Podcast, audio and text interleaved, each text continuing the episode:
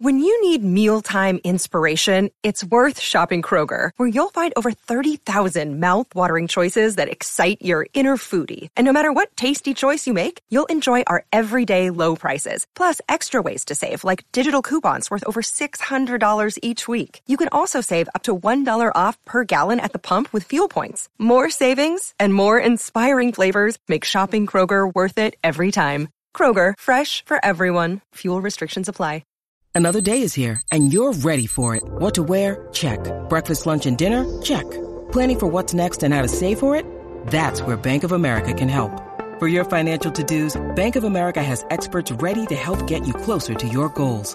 Get started at one of our local financial centers or 24-7 in our mobile banking app. Find a location near you at bankofamerica.com slash talk to us. What would you like the power to do? Mobile banking requires downloading the app and is only available for select devices. Message and data rates may apply. Bank of America and a member FDIC. Do you know what I use to record these podcasts? It's Anchor by Spotify. It's the easiest way to make a podcast with everything you need all in one place. Let me explain. Anchor has tools that allow you to record and edit your podcast right from your phone or a computer. It's all really, really easy. It's all really intuitive.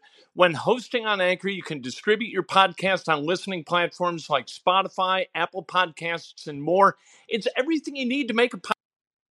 It is the day of the NBA draft, so we're going to talk about what we think the Pacers are going to do tonight. No report. I just checked Woj's feed on Twitter. Nothing new to report. Just checked Shams' uh, Twitter feed. No news yet. We'll see what happens. I got an idea what's going to happen. I'll tell you what that is in a few minutes. First, I want to talk about the Indianapolis Colts and how young they are. Really, really young roster. A lot of guys in their prime. Not too many guys aging out of their prime yet, but that day's coming. This is Inside Indiana Sports Now for Thursday, June 23rd, 2022. Brought to you by the great people at Johnson's Plumbing. Jared Johnson's a genius. He takes your plumbing problem and he turns it into a plumbing solution. All you have to do is call him 765 610 8809. Punch that subscribe button smash the like button, ring the bell. Let's go. Let's talk about sports. All right? And if you got a question of an urgent nature, feel free to donate. I see the question immediately, and off we go. I will answer it. All right? Let's talk about the Colts, the roster, and how it's constructed in terms of age. Young and good wins in the NFL. Old and good can win too. All right? You got a little age in there. There's nothing wrong with a little age in there, but youth is generally well served in the NFL. And if you need any kind of evidence to that end, that side of the argument, look at the Cincinnati Bengals, look at the Los Angeles Rams.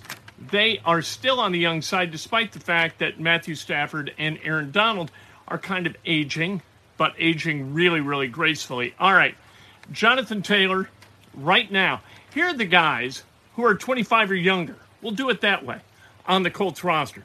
Jonathan Taylor, Michael Pittman, Nyheim Hines, Kylen Granson, and don't sleep on Kylen Granson. I know, I mentioned Kylen Granson. You think, who? Did we see him last year? How many snaps he get? How many catches he get? You know, this they didn't draft two tight ends. They didn't draft Ogletree and Woods because Granson is going to be the answer to all their prayers at tight end, that he's going to be the next Kyle Pitts. Don't sleep on Granson. I'm telling you that Matt Ryan targeted him a gob in minicamp. And I'm if you want to stash a guy, if you have the ability to stash guys on your fantasy team, Colin Granson might be a guy to stash. Anyway, uh, Granson, 24. Parris Campbell. If you want a reason to believe that Parris Campbell is going to come out of this injury thing on the other end, it's that he is still young. He is 24 He's going to turn uh, 24 in July. Still a really, really young guy. Alec Pierce is 22. Jelani Woods is 23. He's going to be uh, 23 in October anyway. This is a really young group at the weapon area. Then you look at the offensive line, and they're all in their primes. They're all between 26 and 29. All of the starters. Ryan Kelly's the old man of the bunch at 29 you got three at 26, one at 27. And the one at 27 is Matt Pryor. So those three other guys You know, you you got uh, you got Braden Smith, you got uh, Nelson, Quentin Nelson, and you've got Danny Pinter. All those guys are 26 years old. On the defensive side of the ball, under 25ers, a lot of the secondary, which is good because you got to be fast in the secondary. So Isaiah Rodgers, Julian Blackmon, Nick Cross, all under 25. In fact, all of those guys are uh, easily under 25. Kwity Paye, Dayo Odeyingbo, those guys are going to be 23 and 22 this coming season. That's a young group. The old guys on the roster, the guys over the age of 30, Matt Ryan, obviously, Stephon Gilmore, obviously, Rodney McLeod, Luke Rhodes, the long snapper. But long snappers can play until they're like 70.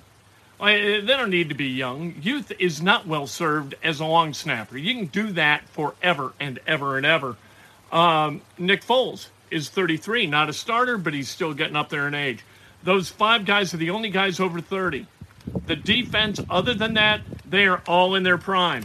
You look at Buckner, Stewart, Leonard, Okereke, and Ngakoue. They're all between 26 and 29, just like the entirety of the offensive line. This is a really good Colts team where the majority of the players are in their prime or are coming into their prime. The only guy who may be uh, kind of coming out of his prime is Stephon Gilmore, and we don't know that yet. He's only three years removed from being the Defensive Player of the Year in the NFL. So, Stephon Gilmore, last year, once he got healthy, is a Pro Bowl level player at cornerback. We'll see what happens. I think the Colts look really good as an AFC South favorite. Saw that on ESPN today. A lot of people still picking the Titans. I don't blame them. Until they lose it, they're the champs, right? You know it's not going to be the Jaguars, and it's really not going to be the Texans. Jaguars going to be better though. I think the division this year belongs to the Colts as long as they get off to a good start. We are going to know within the first two games whether the Colts are going to be AFC champions or whether this is going to be a really disappointing season and all of a sudden some nastiness is going to get churned up in terms of how Jim Irsay look. There's one guy, there's one Colts fan that really his opinion matters, and that's Jim Irsay. So whether Frank Reich winds up on a hot seat, whether uh, Chris Ballard's on a hot seat and he won't be, that's he's built a really really functional front office. I don't think he's a candidate for blame if this thing goes awry. But Frank Reich, his candidacy for blame pretty strong if things don't go real well. This is going to be his fifth year, and you kind of know what you got after five years. And if after five years You've got one playoff victory, and it came in his first playoff game back in 2018. Not so good. And and you got to figure out where kind of the the weak link in the chain is. And if it doesn't go well this year, you got to start to look at Frank Reich as the weak link in the chain. Hopefully that doesn't happen. Hopefully they open the season 7 and 0 against AFC opponents, right? five of them against AFC South opponents. The first two games are in Houston and Jacksonville. You got to win those two games. You must start 2 and 0. You can't sandbag like they do and say, well, we're going to it's an 18 week season, so we're going to kind of, you know, move into it gently and then we're going to try to peak at the right time. No, you got to peak on September 11th and September 18th or this cockamamie thing is going to go straight down the crapper. And you can't have that. Let's talk about the NBA draft. The NBA draft will be held tonight. The Pacers pick for the first time. They are scheduled to pick in the top 10 in more than thir- in single digits. That Paul George was the 10th overall pick, but in single digits going back to the 1980s. It's been a while. So we have reason to be excited. According to Adrian Wojnarowski, and he's the guy where all this is concerned, you have the top three kind of in ink at the top of the draft. You have uh, you have Jabari Smith, you have Chet Holmgren, and you Paolo Banchero. All right, if that winds up being the top three, then things get really interesting at four. As you believe, although some people are saying that Keegan Murray is going to be the fourth pick and, and will go to the Sacramento Kings, some, a lot, are saying it's going to be uh, Jaden Ivey. If it's Jaden Ivey, What the Pacers need to do is find out what the price is to move into that fourth pick and pay that price. And the problem with that, as we discussed this morning, is you're likely bidding against the New York Knicks. And when you're bidding against James Dolan, you, you can't, it's kind of like in the NFL, you're going up against the Browns because they've got a wingnut owner, right? And if you're dealing with a wingnut owner, you have no idea what the market is. There's no sanity to the market. And if if Dolan decides that you got to go get number four from the Kings, and he'll do anything to get it, that really puts the Pacers in a bind because Kevin Pritchard doesn't want to give up everything to go get number four in Jaden Ivey. Jaden Ivey is not that sure a thing at number four. Now, if they take Murray at four, then you got the Pistons, and then Pritchard's got a decision to make because if he be- if he believes the Pistons are going to take Jaden Ivey at number five, does he pull a Chicago Bears transaction where you move up one slot like the Bears did with Mitch Trubisky? Right, made that deal, idiotic deal with the 49ers to move up one slot. They already had Garoppolo. What they're going to then draft Trubisky, it was idiotic. It was moronic. It just didn't make any sense whatsoever. However, you've got that decision to make. Do, and if the Pistons covet Ivey, they're not going to give up that pick for anything. If they would rather have Ivey than, let's say, Shaedon Sharp or AJ Griffin or, or somebody who might who would be available immediately thereafter. That's why this thing's kind of interesting. And so, as you look at if things go, run to Hoyle and everybody holds onto their picks, and it's not fathomable that's going to happen, but we talk about it anyway. At number six, here are the guys you're going to have available, right? I don't want to forget any. Dyson Daniels. Dyson Daniels is a really interesting guy. He is mature in the brain. He is long. He's a pretty good candidate to be a three and D dude. All right, you got Halliburton. If you open the season with like Duarte and Daniels at the wing, you are young, you are dynamic, you can switch everywhere. That's a pretty good backcourt. Shaedon Sharp, another guy, high ceiling, as we've discussed all week. Great athlete, long, really, really good, potentially. Also, a guy you wonder how much he loves basketball, so he could be really, really bad. One of the ways to judge, and this is why I wanted the Pacers to take Jalen Brunson instead of uh, Aaron Holiday, because you know with Jalen Brunson that he is going to work his ass off and he's going to try to find a way to be the best player that he can be. And you don't know that with other guys. I didn't know it with Holiday. I really don't know it with Sharp, right? It, it's not what these guys are today. That's not what's being drafted. What's being drafted is what are they going to be like in four years? That's the way you've got to like project. And it's not just measurables and it's not just ability to shoot because if it was, Shaedon Sharp is your guy. You have to say, okay, who wants to work for it? Who wants to go, you know, all in behind their talent and honing their talent and building their talent to be the best player they can be in 2026, 2027? Who's that guy? Back in the draft where the Pacers took Aaron Holiday, it was Jalen Brunson. In this draft, is it Shaedon Sharp? I think it's Jaden Ivey. I, that's why I'm really bullish on Jaden Ivey. The, his his mom played for the Fever. She was a really really good college basketball player. Now she's the head coach at Notre Dame. This is somebody who comes from a family that knows what it takes, and that's why I really like Jaden Ivey. And then there's also the you know Dwyane Wade length. There's the explosiveness. He is scary fast. I think he's the the unicorn of the draft with all deference to uh, Chet Holmgren, who I actually, you know what, this sounds like an old head, and maybe I am an old head, but at some point you got to look at guys and say, does he fit? You know, kind of the jersey. Chet Holmgren looks terrible in a suit. How's he going to look in a jersey? They say he's an exceptional ball handler. I don't think so against NBA defenders. Maybe against Santa Clara. Maybe against St. Mary's. He's uh, an exceptional ball handler. But if he was in the SEC, how many times would his pocket have been picked? And if he's worthy in the not like a number one overall draft pick type grade or a number two draft pick type grade. How come he only scored 14 points? Oh, he can finish around the rim, he can shoot threes. How come he scored 14 points? For a team that was supposedly a national championship contender. Why? If he's that good, and in, the guy they keep comparing him to is Kristaps Porzingis.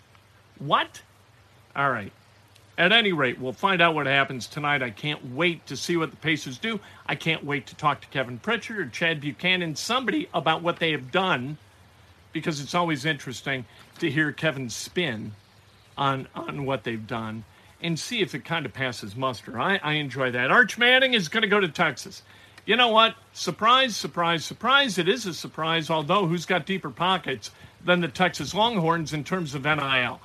And while the Manning family needs more money, like uh, I need another koi pond, you know what? Money at Texas is going to be flowing to Arch Manning and he's going to be the starting quarterback if everything if he remains healthy in 2025 when the Longhorns are scheduled to join the SEC. So that makes that interesting. Uh, the IHSAA they've approved something that I, good heavens, yeah, they kind of trumpet this as a big change of the state basketball tournament. I don't believe that it is. The number of games is the same. They're just shifting one from the regional to the semi-state.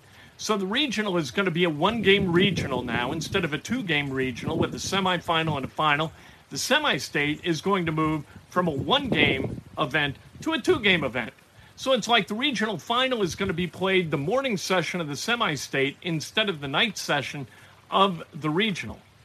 Yeah, this is such a bureaucratic thing to do, right? And I love the IHSAA and I love the basketball tournament. I'm not like still pining for the one class days. I'm not but it's the same number of games. You're just shifting one. Now they are going to have another draw after the regionals to reseed the uh, the you know that what would be the regional final round and is now going to be the morning session of the semi-state.